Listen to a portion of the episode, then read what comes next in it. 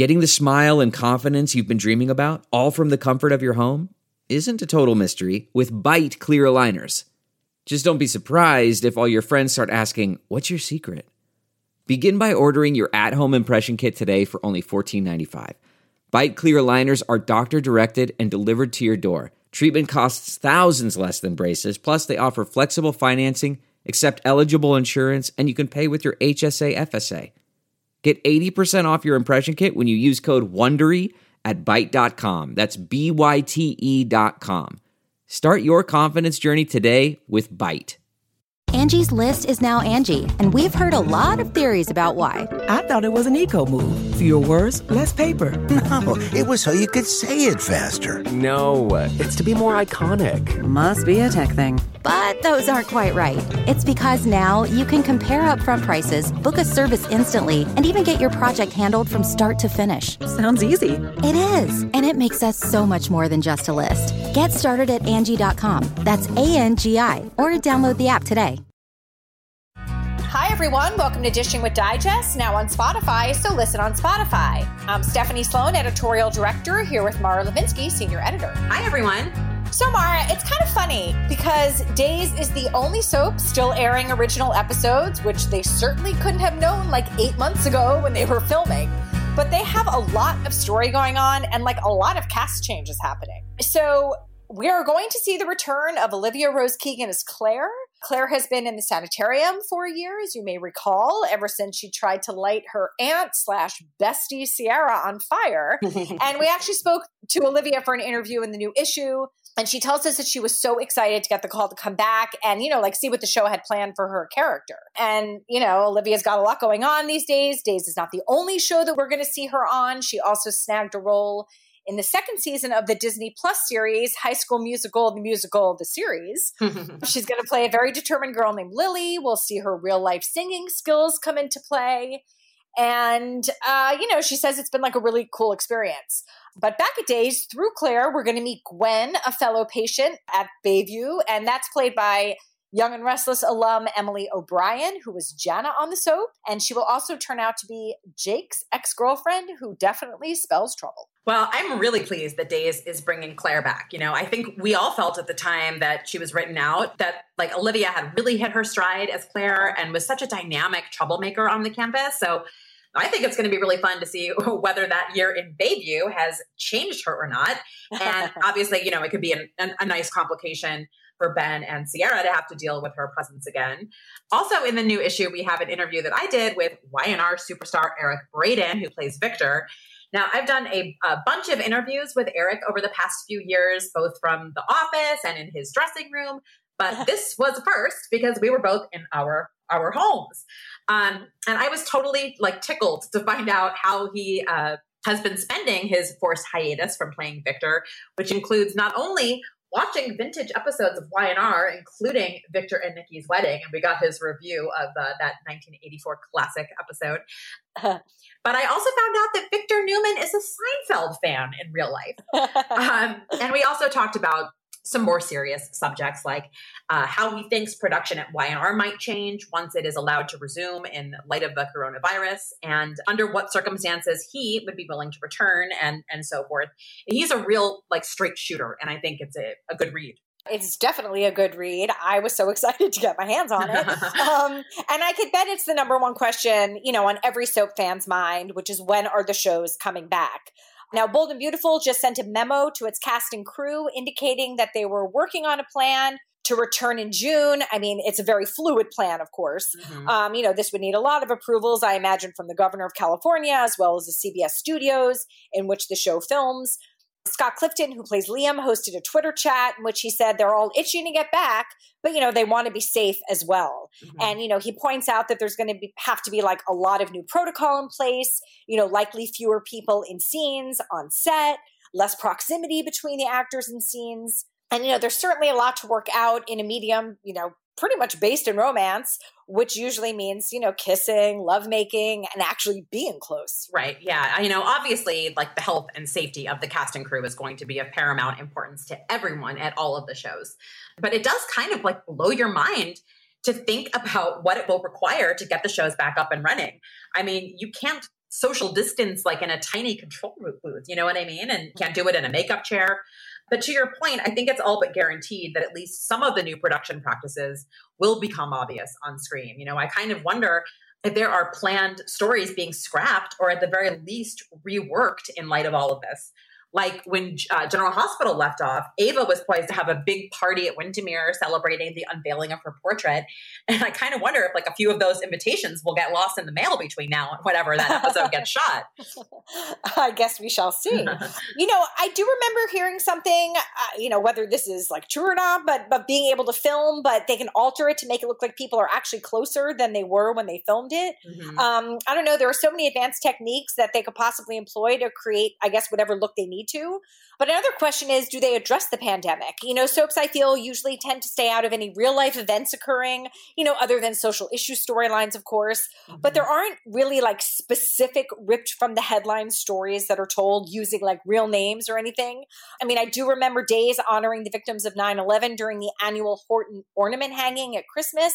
But other than that, I, I can't point to any like real, real life stuff we've seen. Yeah, you know, I think especially because of the time lag, it would be really hard to like introduce the pandemic into the storylines that are already in progress. Um, but at the same time, it's such a pervasive issue outside of the fictional worlds uh, of TV that it might feel jarring not to have it mentioned. You know, I don't know. I, I, I suppose that's another we shall see moment. Mm-hmm. Well, one person who has certainly kept things fun during this quarantine is our guest today, Steve Burton, who plays General Hospital's uber popular Jason Morgan, has just received a Daytime Emmy nomination for lead actor, but has managed to keep an amazing social media presence that we will certainly talk to him about. Well, hi, Steve. What's going on? Hello. So happy you're joining us today. I'm happy to be here. Thank you for inviting me. I appreciate it. Well, first of all, tell us how you have been doing these last few months. Oh man, you know, uh, obviously it's strange times, and it's uh, it's it's been uh, it's been it's been really weird, and but I got to say, uh, you know, these these last couple months have been been good uh, for me uh, personally. So, you know, uh, it's there's not many times in my life where I've had had to stay home this long, this long, and I'm sure for a lot of people you know and and bradford and i have been so busy with with doing doing stuff that it's it's really been a great break for us just to kind of think about hey what do we want to do? How do we want to you know you know expand our brand? What else can we do? And i just you know i had the mindset of of however long this was going to last i just wanted to to learn a new skill to just come out of this better you know and not mm-hmm. and not waste this time you know spend time with my wife my kids you know, and just I don't know, just keep creating content for people to have fun and laugh and smile, during, especially during these times. And uh, you know, we've been working hard at, at putting content out there and just kind of game planning for when when the gate opens and we can run out and get back on the road and get back to work and try to figure out how to juggle all this stuff that we've been doing now and then going back to work. But it's it's been, you know, there's obviously look, it's it's not a great time for a lot of people and uh, I've had a couple days, you know, in in here that have been tough. You know, just you you go through the emotional swing of why you know we're stuck at home. What's going on? Can we go back to work? You get angry. You hear it. You know, you can't you can't get any correct information from anywhere. So it's it's just been this crazy. You know, I know it's a crazy roller coaster, but just trying to stay focused. I've been trying to keep a routine, really. You know, and that's really what gets me through the day. I get up and I I get up and I prepare the day like I'm going to work. You know, I get up, mm-hmm. spend a little time on on some stuff in the morning, uh, work out. You know, get ready for the day, shower, get dressed, just like I'm just like just like a normal day. So, and then I have obviously stuff to do, and, and the kids are home now because we're everybody's zooming school now, and and that's almost over with. So, you know, it's been it's been busy. It's really been busy. I haven't even gotten to watch any TV, man. This is ridiculous. and you are not quarantining right. yeah. I know. I haven't binged. We haven't binged anything. So um, I don't know. I still have a month or two left, I'm sure. So I'll figure it out. well, obviously, Steve, we both want to give you our warmest congratulations on your Emmy nomination. Oh, Absolutely. thank you very much. Congratulations. Yes. Yeah, that's awesome. Oh, so what what would mean more to you winning this lead actor trophy that you're up for mm. or your 1999 Soap Opera Digest Award for Hottest Male Star? Listen, that's so funny because um, when I won that, I was very sarcastic and I probably wasn't as grateful as I should have been back then. And uh, I think Soap Opera Digest got mad at me for a little while. Oh, really? But that's yeah. we did. I don't. I don't know. I that was the rumor because I wasn't. I wasn't. I wasn't super grateful. Like you know, I was kind of a smart ass, and uh, um, you know, because I thanked hair and makeup for looking so, for looking so good. But hey, you know, listen, I miss those awards. I miss man the So so do we. Digest award. They did it right. Mhm. I mean, come on, man. That was like a huge production, Oh yeah. and it was a Um, lot of fun. But I'll take the Emmy. Thanks. okay, well, all kidding aside, what what does this nomination mean to you? Oh man, it's you know, it's it never gets old, that's for sure. And especially in lead actor, it's always been this thing for me like I know I'm a lead, but when it comes to material, I'm supporting almost.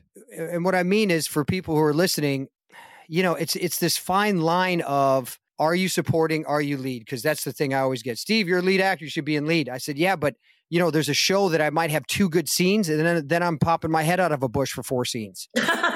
you you spying on somebody and i can't use that you know because when we when the emmys when we started you know, really submitting for the emmys way back you would have to pick a full show mm-hmm. or mm-hmm. two right? So and we know and you guys know that the the the uh, guidelines have changed over the years and they keep changing uh now you can pick you know various scenes from various shows. So i don't know i just you know put myself in lead i'm like i'll just do it and i left it up to my producer uh, one of the producers at GH to to kind of help me and and make the final pick for me because I again I had seen I had shows where ah, I might have had some good scenes in that one, but it wasn't a full show, and the only full show I had was with Laura Wright.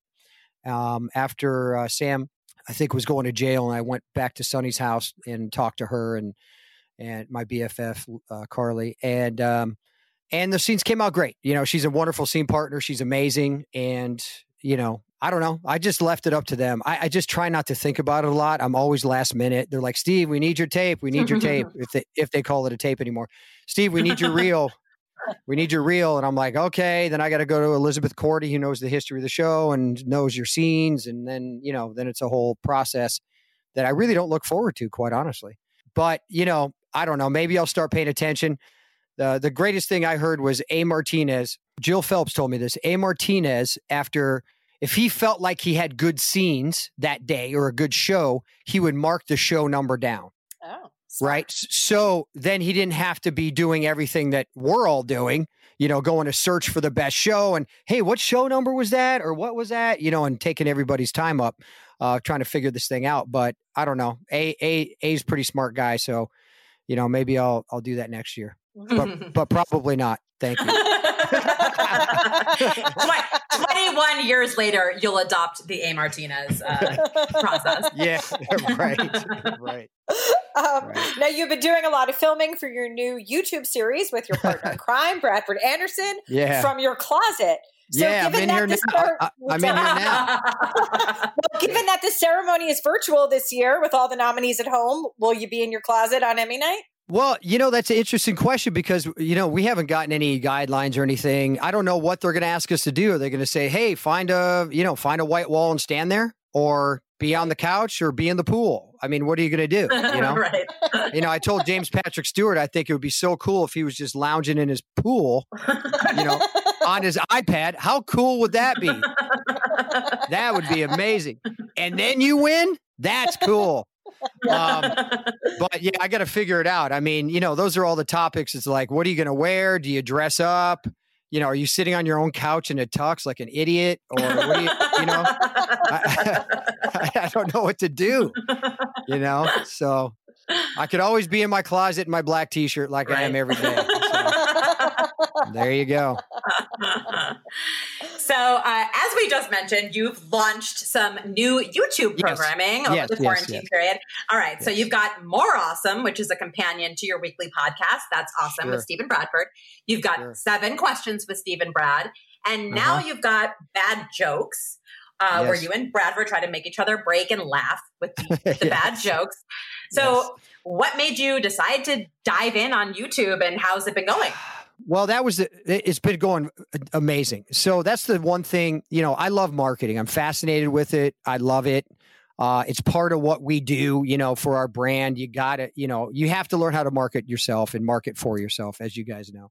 Um, so, you know, YouTube was something that I've never really looked into. And I had the time and I told Bradford, I go, let's just try this show, Seven Questions with Steve and Brad and get some guests. Okay. Let's create some content. He's like, okay. So, and then I just started kind of diving into YouTube, spending probably three to four hours a day in the f- the first month, just learning YouTube. You know, eh, there's definitely a way to uh, optimize YouTube for sure. You know, I mean, it's the second biggest search engine on the internet besides Google. So, uh, you have to, you know, the hashtags have to be right. Your end cards, your screen cards, your uh, there's so much that goes into building a successful YouTube channel, right? So I spent a lot of time trying to figure that out. That's really was my job. I'm like, all right, this is the new skill that I'm going to learn. 60 days out of the pandemic or 90 days out, I'm going to have a good idea of how to use YouTube. And uh, and that's what we did, you know. And we launched seven questions, like you said, bad jokes. I said, hey, let's try this.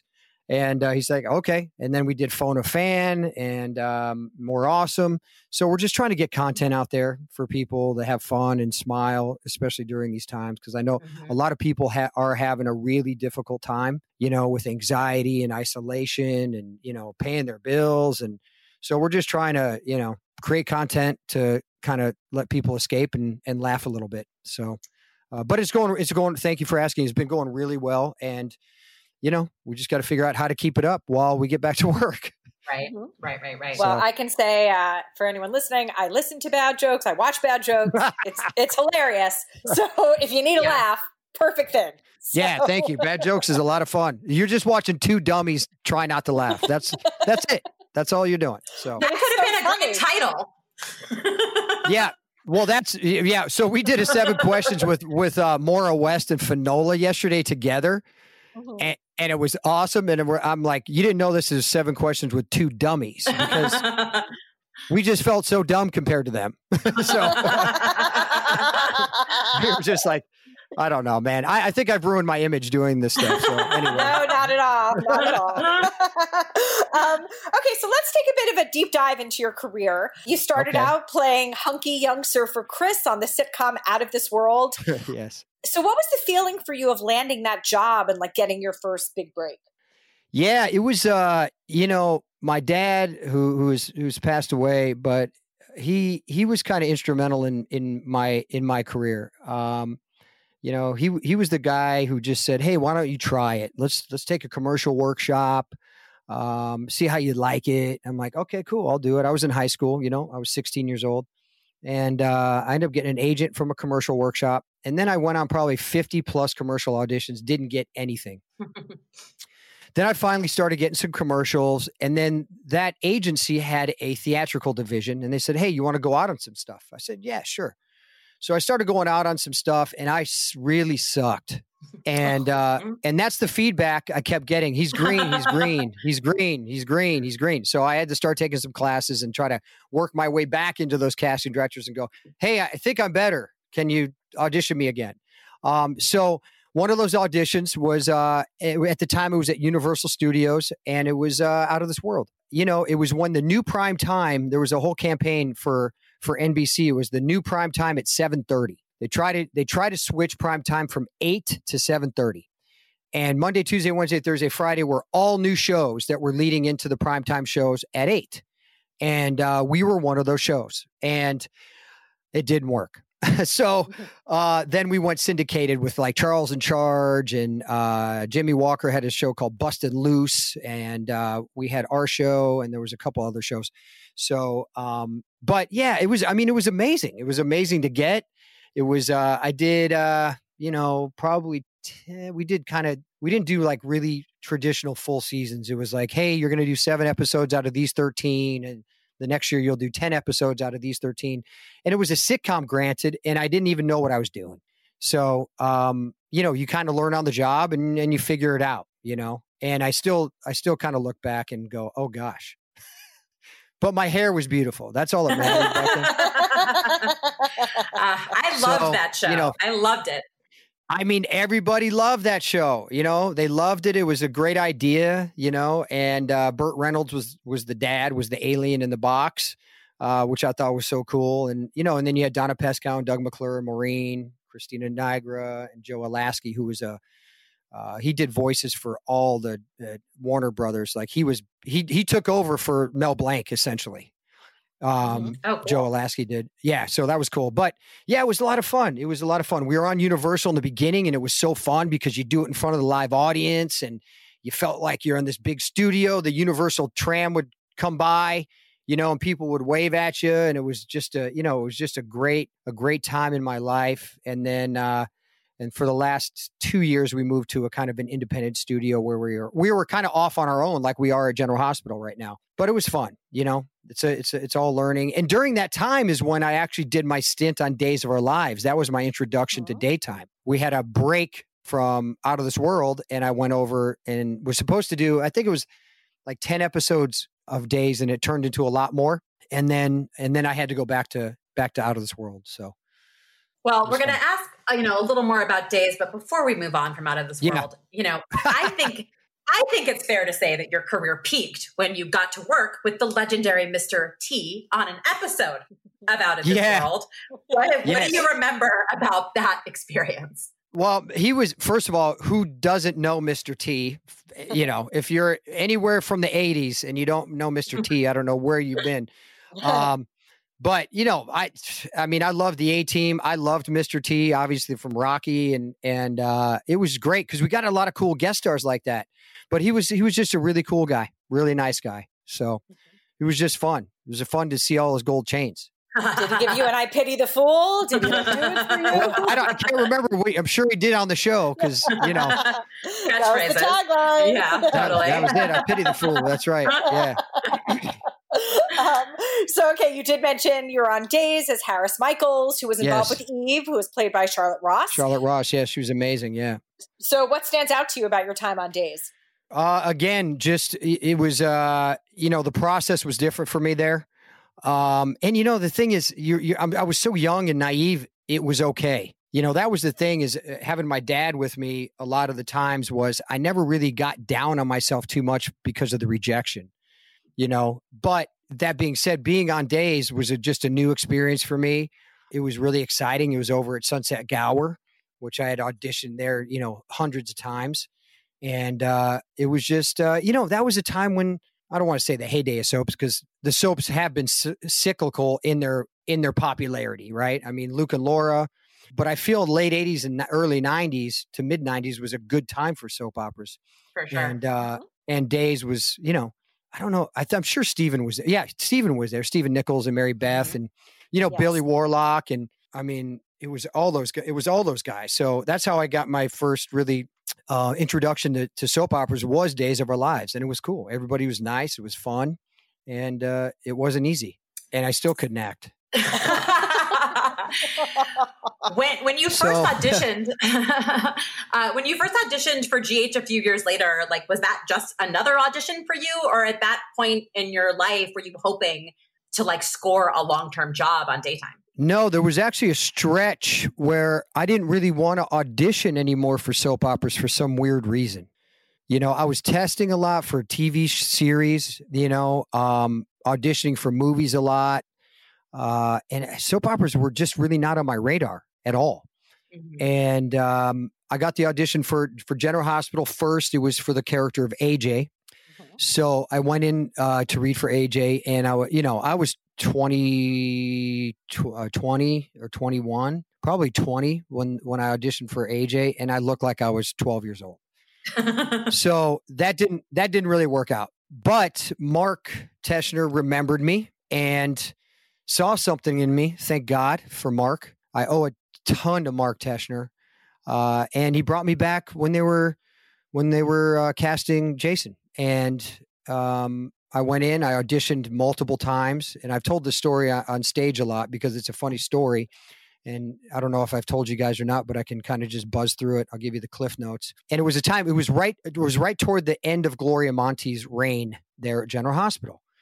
And you know, you've heard stories about Gloria. She was the mad scientist, super talented.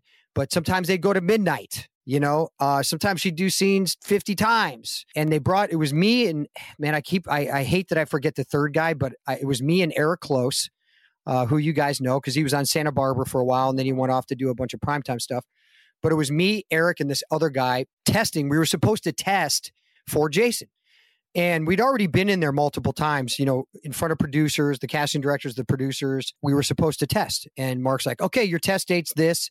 Come on in and wait in the wait in the room, you know, wait in the waiting room, and I'll I'll get you when you guys test. So of course they get to the time, and and Gloria's like, we can't we can't do it today. We're too busy, right? So uh, Mark's like, guys, I'm sorry. Can you guys come back tomorrow? We're like, yeah, sure, we'll come back tomorrow. So we come back tomorrow. Uh, we're sitting in the waiting room, and uh, we're just hanging out for hours in the waiting room. And he's like, oh, guys, I'm sorry. Uh, uh, Gloria can't do it today. Can you guys come back tomorrow? I said, yeah, yeah, because I don't have a job. so I'll be happy to come back tomorrow. So this kind of went on literally for four or five times. And then finally, I don't know, somebody must have said something to Gloria like, hey, these guys have been here for a week. We, we need to test we need to test these guys. So then she goes, okay, so this is what the test is, right? They tell Mark, Mark comes in, he goes, okay, this is the test. You guys don't have to read anymore. You've read enough. Now, all we're doing is during the next five, you're all going to go on stage. You're going to stand next to Gerald Hopkins. You're going to face him. You're going to go back to back. You're going to turn back to the camera and you're going to smile. I said, I said, oh, okay. so right before we go down, Mark Teschner goes, Steve, come here. I said, "What's up, Mark?" And this is right, but you guys have been to the show, Mara. We've done stuff right in that yeah, waiting yeah, room. Yeah, the, you know where we do the Facebook lives. That's where Yeah. that's the original waiting waiting room. So, so the bathroom is literally you know what forty feet down the hall, Right. and and Mark Mark was like, "Come over here." I go, "What? What's wrong?" He goes, "Come in the bathroom." I go, "Hold on, buddy. Just wait a second, okay?" He goes, "No, come in." He goes, "How tall are you?" I go, uh, 5'10". He goes, "Okay, well, Gloria wa- wants somebody who's eye to eye with Gerald." I go, "Well, how tall is Gerald?" She he goes about six foot and a half, six one. I go, "Ah, well, how am I going to grow in three in, in three minutes? You know? And he's like, "Get in the bathroom now." So I go in the bathroom. I had Doc Martens on, and we started stuffing my boots with paper towels. and we stuffed my boots with paper towels until I was six foot tall.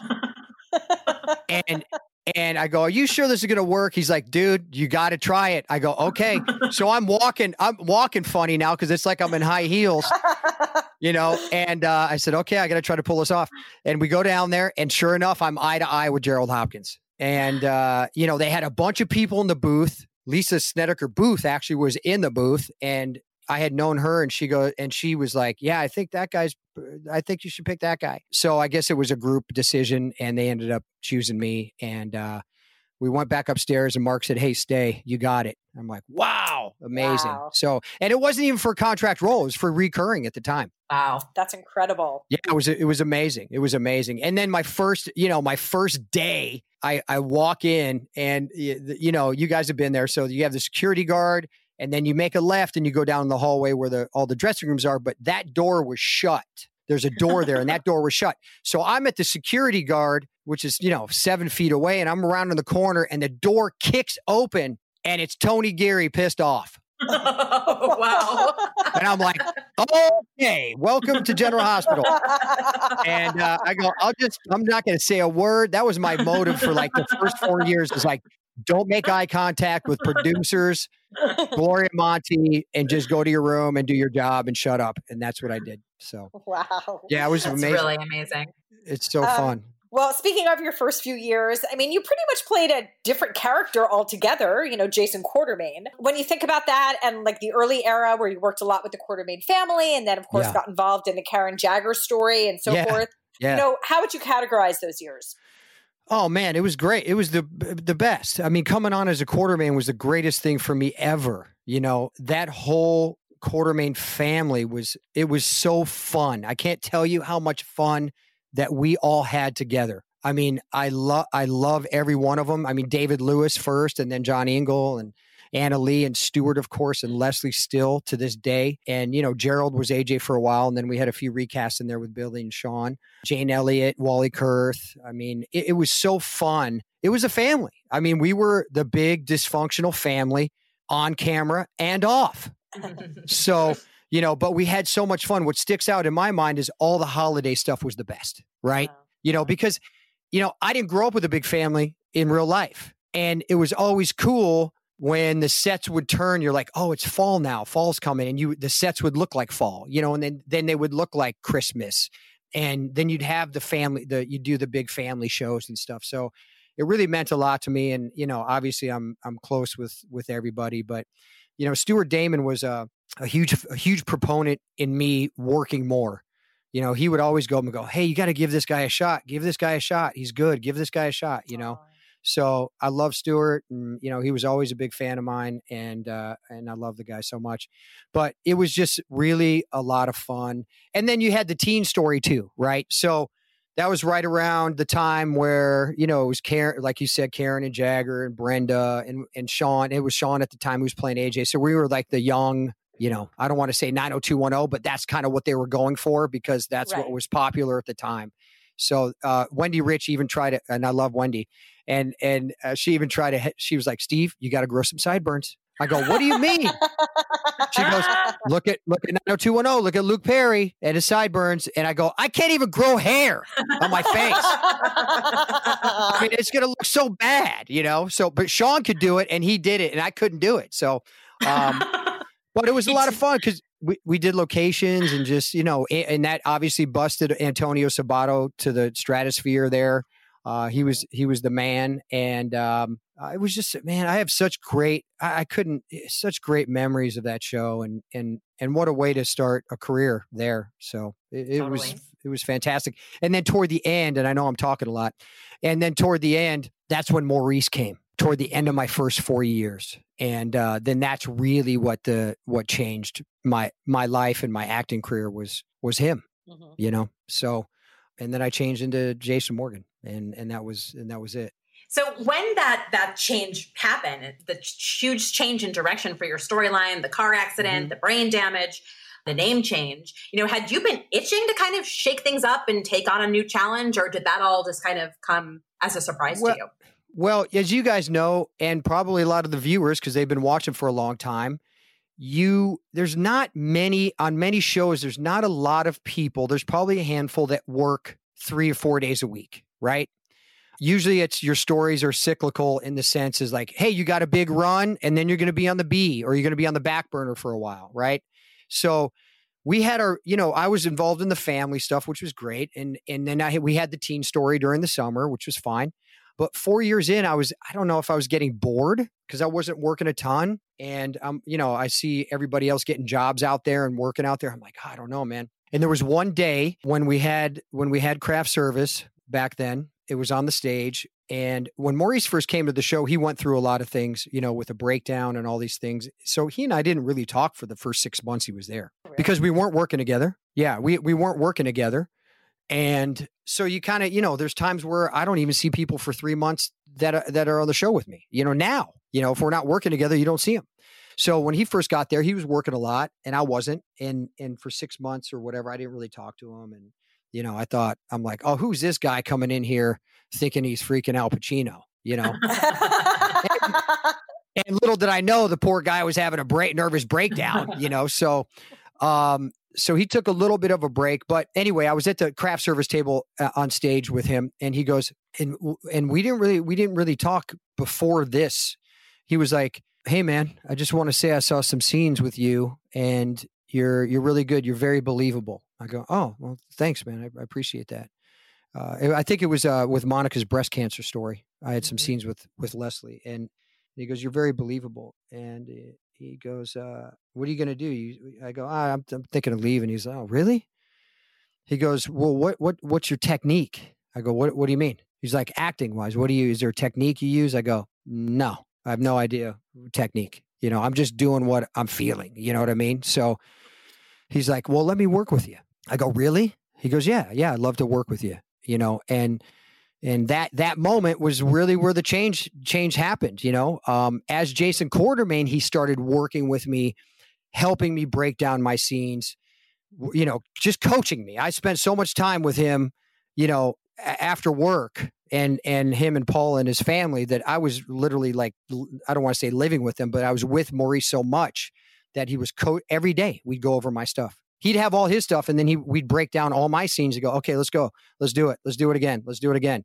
Do it again. Now let's go for a walk and do it. Now I'm going to throw this tennis ball at you and do it. Now we're going to do this and do it. Just keep going." Wow. You know, and I go, "Okay."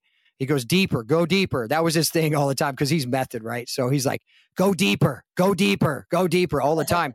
So uh, funny stories. Francesca James, who you guys know, um, she's a producer. She's been around for a long time. She was an angel producer, and uh, it's when you had time to, you know, it was the early '90s, so you had time to uh, do scenes four or five times. The producer would come on and say, "Hey, try this, try this, try this. Let's do it again." Okay, great. Moving on. Right. So it was with uh, Senait who played Keesha, my girlfriend at the time on the show. And we had a scene where I was supposed to be taking her out to dinner. And I'm I'm taking I'm I'm in the scene and we do the scene and Francesca Francesca comes out. She goes, What the F is wrong with you? I go, What do you mean? She goes, What are you doing? I go, Well, I'm, Maurice, I'm working with Maurice and he tells me to go deep, you know? He goes, she goes, you, you're acting like you're dying and you're in a scene with your girlfriend at dinner. She goes, get rid of that crap. I go, oh, okay, okay.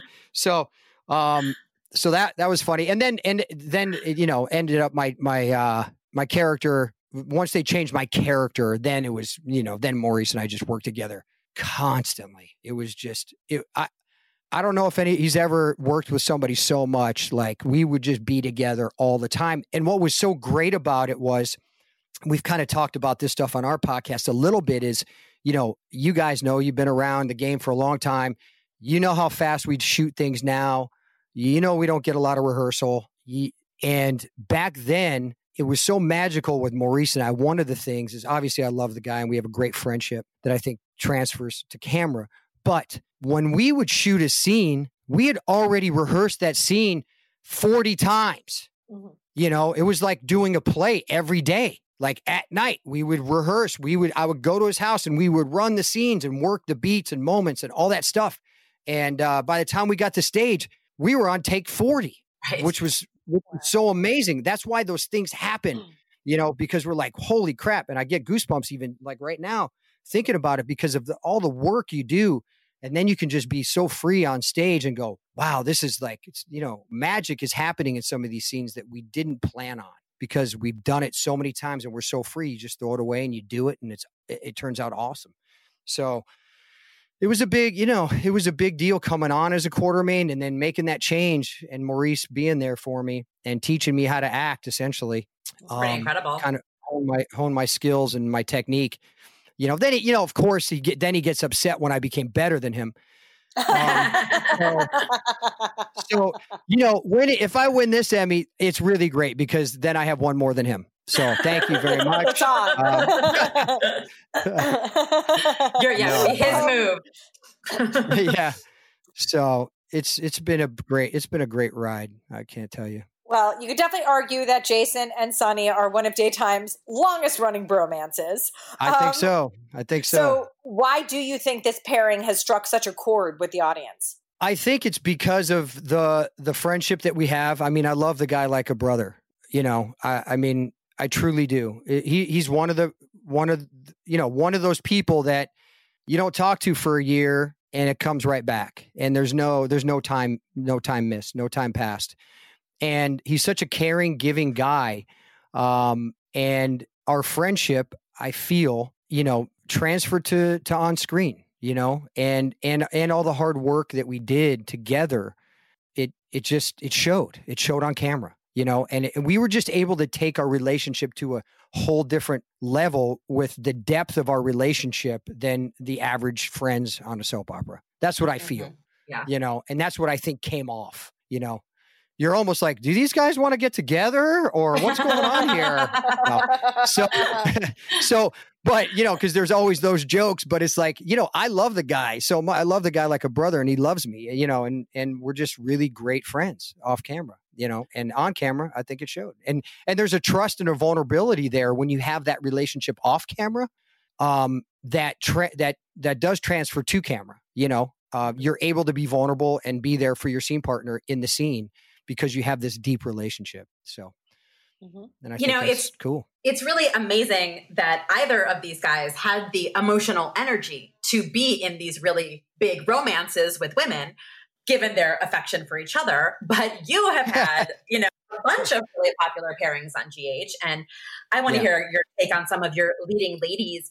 Jason and Robin sure. was a really big pairing in its day. Tell us about working with uh, Kimberly McCullough. Yeah, I mean, look, um, that was uh, for me because of coming on the show. That you know, those years, right when I was making the transition to probably a couple years after that, were kind of golden years for me on General Hospital in in the sense that um, I mean you can't ever argue with the Robin Stone age storyline. I mean, it was one of the best storylines I felt that was told on General Hospital. And uh, Kimberly's obviously was there from a, a young girl and and became a just a fantastic actress.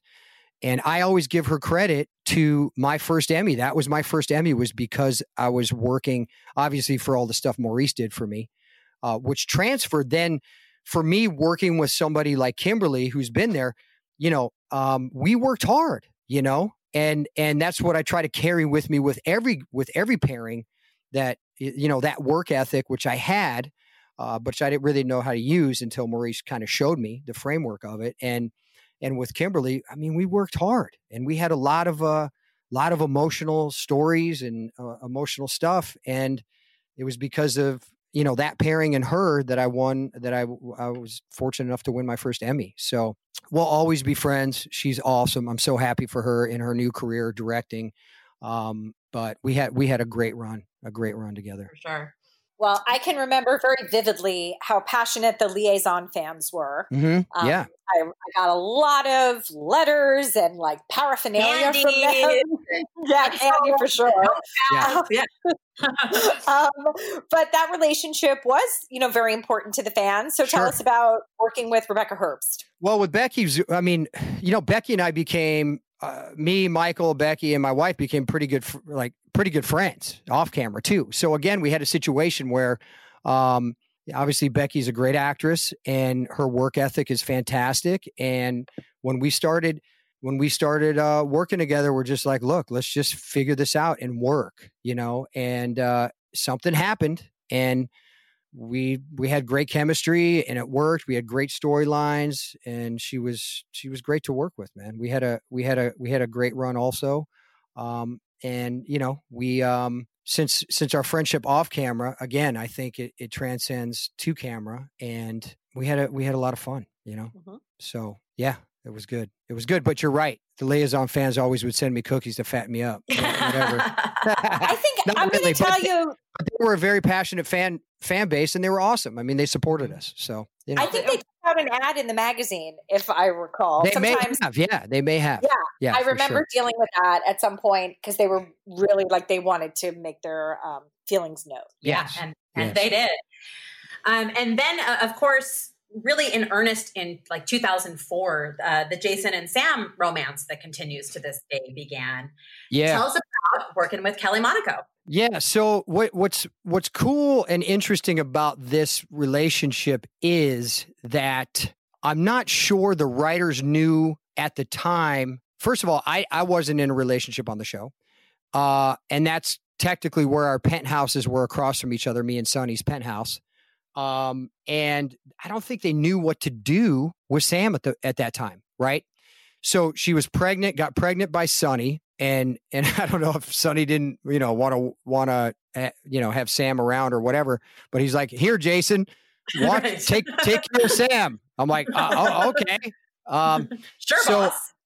Exactly, and what I think why why there was a success in this rela- in this relationship was that it was never meant to be a relationship. And that was that's what was cool about it. It was almost like bodyguard, right? It was like I was here to protect this girl and make sure everything was okay and that she stayed healthy and she stayed safe. And then we became friends and then it and then it went into a romance. So that was kind of the first time I think I've ever done a relate uh, had a relationship on the show where we were just kind of friends and there was no there was no motive of of, of us even being together until they saw us starting work together like wait a minute there's something here. Mm-hmm. okay let's go this way. And that's what we did you know and and kelly you know we worked even when we were just working as friends on the show we were we ran our stuff. I kind of took you know what maurice said and i'm like look let's just work the crap out of these scenes every single day. And that's what we ended up doing for like eight years every day and that's why i think the character the the couple became so popular is because of the work that we put in. And uh you know she's not afraid to work. I wasn't afraid to work.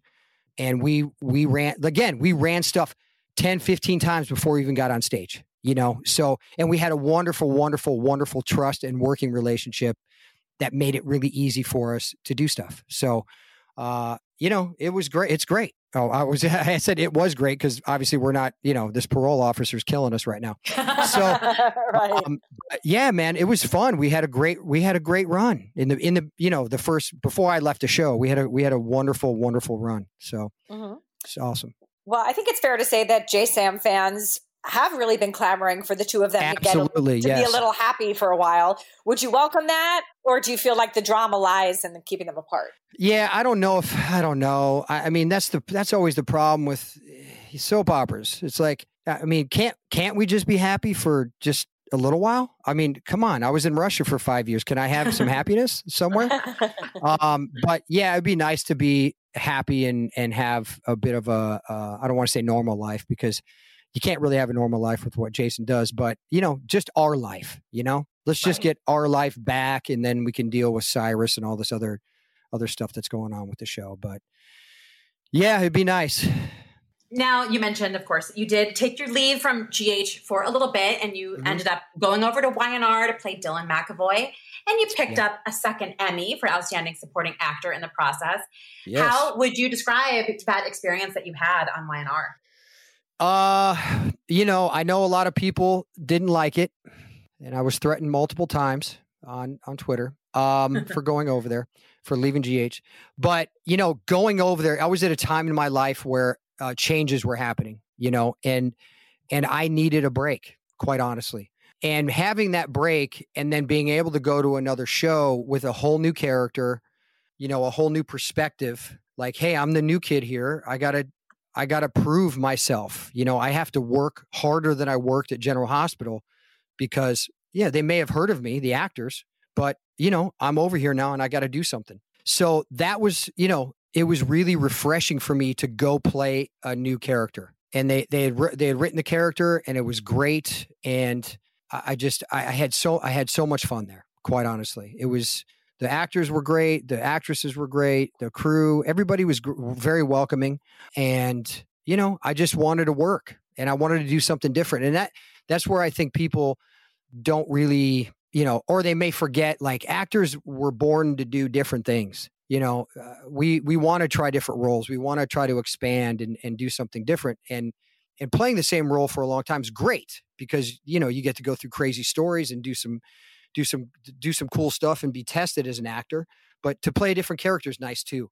And that's what it gave me the gave me the you know just the opportunity to go play play a different character and play with different people and and and just be on a different show. And and uh and it was fantastic. It was awesome. I made some great friends over there lifelong friends you know people i still talk to today like peter bergman and doug davidson. And and it was just really great for me. So Mhm. it was a great four years i mean to win an emmy 20 years apart i still go how does that even possible you know cool. to to be doing that for so long and go or what every 18 years apart or whatever it was be like wow you did i mean this is it was so crazy you know but it gave me a, it reignited a passion for acting for me and that's what was important you know Right.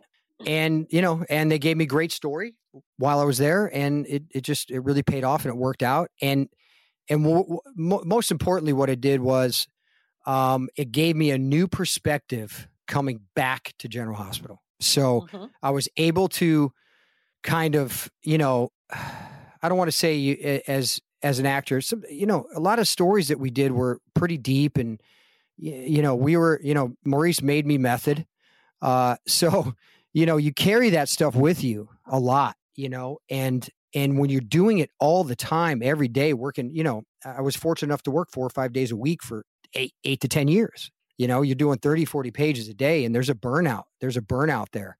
And then you're just not, you're, I didn't, you, you just don't feel like yourself, you know, and you're home with your kids and you're not really there. And it's just all these, all these things kind of play into it. And then having the break refreshed me. And, um, you know, and I was able to work on myself personally too, uh, just because I had time off and I wasn't working a lot of days at Y&R and I was traveling a lot. So I had a lot of time to listen to, to books on the plane and just work on my, you know, my mental game and, and just, you know, when the time came to come back to GH, I'm just, you know, I just had a whole new perspective on going back home. And, and that's what it felt like, you know, just going back home, seeing everybody with a whole new perspective of, man, I, I'm getting a second chance to come home. That's, and, and that's really what, what it was for me. And I try to remember that every day. It's like, hey, you got a second chance to come home. You're home. Do your job, you know, and and be grateful. And that's really what it is. Mm-hmm. Now you've been back on GH for almost three years, which is amazing. I can't believe that time; it just feels like it's flown. But I you know, and I, um, you and I have talked before about how this sort of current post Patient Six uh, iteration of Jason Morgan feels maybe a little bit more uh, free with his emotions. You know, how much do you think that that comes from the writing? You know, we have we have talked about him being a little more easy to cry, uh, but how much of that comes from the writing, and how much do you think that that comes from you know your own evolution uh, as an actor and a person, and how that applies to the character? Yeah, I mean, I think the right the writing's always there, but I think it was more probably the evolution of of me as a human being. You know, just being more grateful, responsive, vulnerable, appreciative. Those things really help you open up as an actor. And uh you know, sometimes it's like because I joke about it too. You know, I'm like, what the hell happened to me in Russia? Because it's like I come back and all of a sudden, you know, I have menopause, and it's just like it- it's it's like I mean, you know, this guy starts crying for, at anything. What is wrong with you? You know, um, and uh, you know, it's great. The fan, the fans, you know, I joke about it, but uh, the fans respond to it, and they've been, you know, they kind of joke with me, but it's been, uh, it's probably been more me. I hope evolving a, as a person, um, and just being able to be more vulnerable, just in general, in, in real life and and on camera. So. Well, that kind of brings us to the end here. It's like when you think about the Steve Burton that first walked into that GH studio in 1991. Oh, Could you ever have imagined becoming such an important part of the show, an Emmy winner, potentially a lead actor Emmy winner as you are today? Uh no, I don't even think it was on my radar radar then. You know, it's it's crazy. I don't know. I feel so grateful and it's such a blessing to be able to look back and go, "Holy cow, man. From 1991 till now, look at your look at your journey, you know." And obviously there's ups and downs in personal lives and all these things, but but to have that kind of be the stability which which usually it isn't for actors, right? That the job isn't the stability for actors. It's usually their family life, hopefully, that gives them that stability. But I kind of had both. You know, I had I had a great family at home, and then I have this great family at work, and it was just, you know, what a blessing that that is. And and uh, to look back, I no, I I. It's still kind of mind boggling. Like, you know, I, I was I was in the car the other day and Sheree, my, my wife's dad, Sheree, uh, Sheree's dad, uh, Roy, was like, Sheree said, Hey, do you know Steve got nominated for lead actor? Uh, and he's like, No, I didn't know. That's awesome. And I go, Yeah, yeah, it's cool. And I'm thinking, I'm like, lead actor? That's that's crazy. It's like it's so cool to be, you know, in lead actor. Supporting actor is great, obviously, but you know, we joke now, supporting actor was great because it was over fast. because because you didn't wait too long. You know, you're like, and the winner is or isn't, and you're like done. The pressure's off. You're like, okay, now I can like get a beer and be cool. You know, but now it's lead actor, and you got to wait till the end, and it's a big, you know, it's a big deal. It's always, you know, lead actor in the Oscars, lead actress. That those are the big, the big kind of the big categories. So it's a, it's been an incredible, incredible journey, and I'm coming up on my 50th birthday, which is even crazier to even say. And I say, know it. you know, it's two know, days it's- after it's- the Emmys, right? yeah, it's two days after the Emmys. It's like, but I feel so great. I feel so, you know, energized in life and just like, you know, ready for the next chapter. Of whatever's coming, you know, because my life's half over. And and Bradford likes to joke. He goes, "No, it's more like two thirds over." And and I go, "Thanks, buddy." So, but I feel so good, and I, it's like you know, it's it's it's it's incredible to even have this uplifting kind of news for for not just us but the fans too with the Emmys and then being on primetime. I think that's so cool, you know. and Mhm, people totally. are focused. I don't know if it's just me, but people are like, you know, soaps have been getting a lot of, you know, kind of a lot of uh are have been highlighted lately a lot during this pandemic more than normal, you know, which I think is great. And then we're going to be on prime time. Uh the Emmys are and I think that's cool and uh it's just, you know, it's just a fun time. It's just a fun time. I mean, besides the stupid COVID, it's a fun time. Right. Outside of the, outside of the pandemic, it's a fun time. yeah, outside the pandemic, it's a. I just you know, and I don't want to obviously downplay that because that's nothing to downplay. But having having soaps kind of be highlighted during this Yeah. time, I thought is cool. You know, like you guys are doing stuff, everybody's doing content. You got all these reunion shows, which I think is awesome. None of this stuff, me doing YouTube, the reunion shows, all this great content out there for the fans. None of it would have happened ever if we weren't going through this time. no, it is. It's it's been fun for us to watch the reunion shows. You know, Yeah, it's been great. And and look, we would not be on primetime Emmys if it wasn't for this pandemic. that is true. We We're back not. on broadcast, frankly, or network Yeah, television. yeah. Yeah, probably, of you know? course, on TV at all. Right. So Right, right. so it's you know obviously it's you know it's there's a double edged sword here, but um, it's great to see soaps kind of appreciated and highlighted. And really, it comes down to the fans always, right? I mean, without them, we wouldn't be doing what we do. You guys wouldn't be doing what you do, and they're the greatest fans in the world. Hundred percent. Agreed. Totally. Absolutely. Yeah. Well, we look forward to seeing what you're wearing on Emmy night, where you'll be Emmy night, and It'll be fun. um, best of luck and congratulations. And thank you so much for joining us. No today. problem. Thank you guys. We appreciate you. Thank you. And keep the bad jokes coming. I'm, I, we got them coming. We got more. Okay. We got more. Thanks so much. All right. Thank you guys. Thank you so much for joining us. Thank you to Steve Burton for being our guest. If you like this podcast, we're on Spotify, so listen on Spotify. Be sure to pick up a new issue on sale now and come back next week for another podcast.